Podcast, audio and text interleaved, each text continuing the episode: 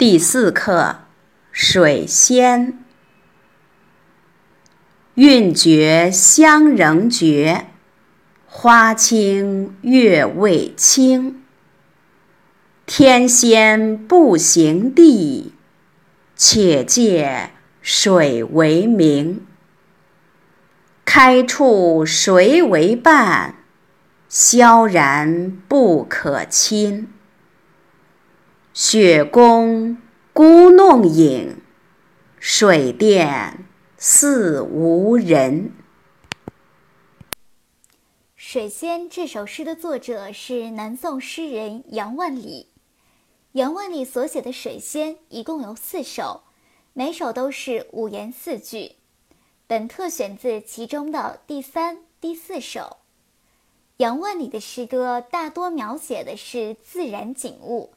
景物中呢，透露着浓郁的生活气息，因而显得是活泼自然。我们通过《水仙》这一首诗就可见一斑了。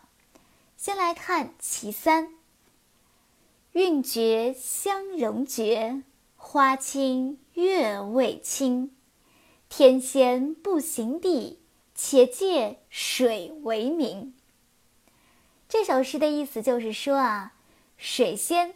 不仅是气韵独绝，而且它的芳香也是十分的奇特。水仙花清丽高洁，连天上月亮的光辉都无法与之相比。它就像是飘逸的天仙，从来不在地面上行走。因为生长在水中，所以也就有了水仙这样好听的名字。前两句，韵绝香仍绝。花清月未清。诗人用了两个“绝”字，两个“清”字，就写出了水仙花的不同凡俗之处。水仙生长在清水之中，以水为伴，花朵素朴洁白，清香高雅。从远处看，宛若一位天仙，圣洁而不可侵犯，具有一种超凡脱俗的神韵。我们再来看其四。开处谁为伴？萧然不可亲。雪宫孤梅影，水殿似无人。什么意思呢？就是说啊，冬天里水仙花孤独的绽放，也没有其他的花儿和它一起作伴儿，这呢也给人一种孤冷而不可亲近的感觉。水仙花像是一位美丽的仙子，在冰天雪地之中孤独地翩翩起舞，在她生活的水殿四周没有一个人陪伴。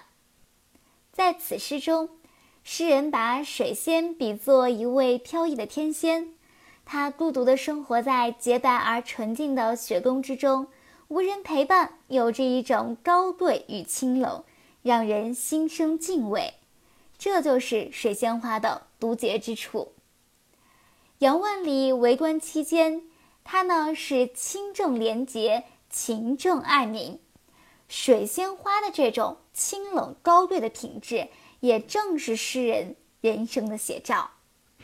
最后，我们再来读一下这首诗：韵绝香仍绝，花清月未清。天仙不行地。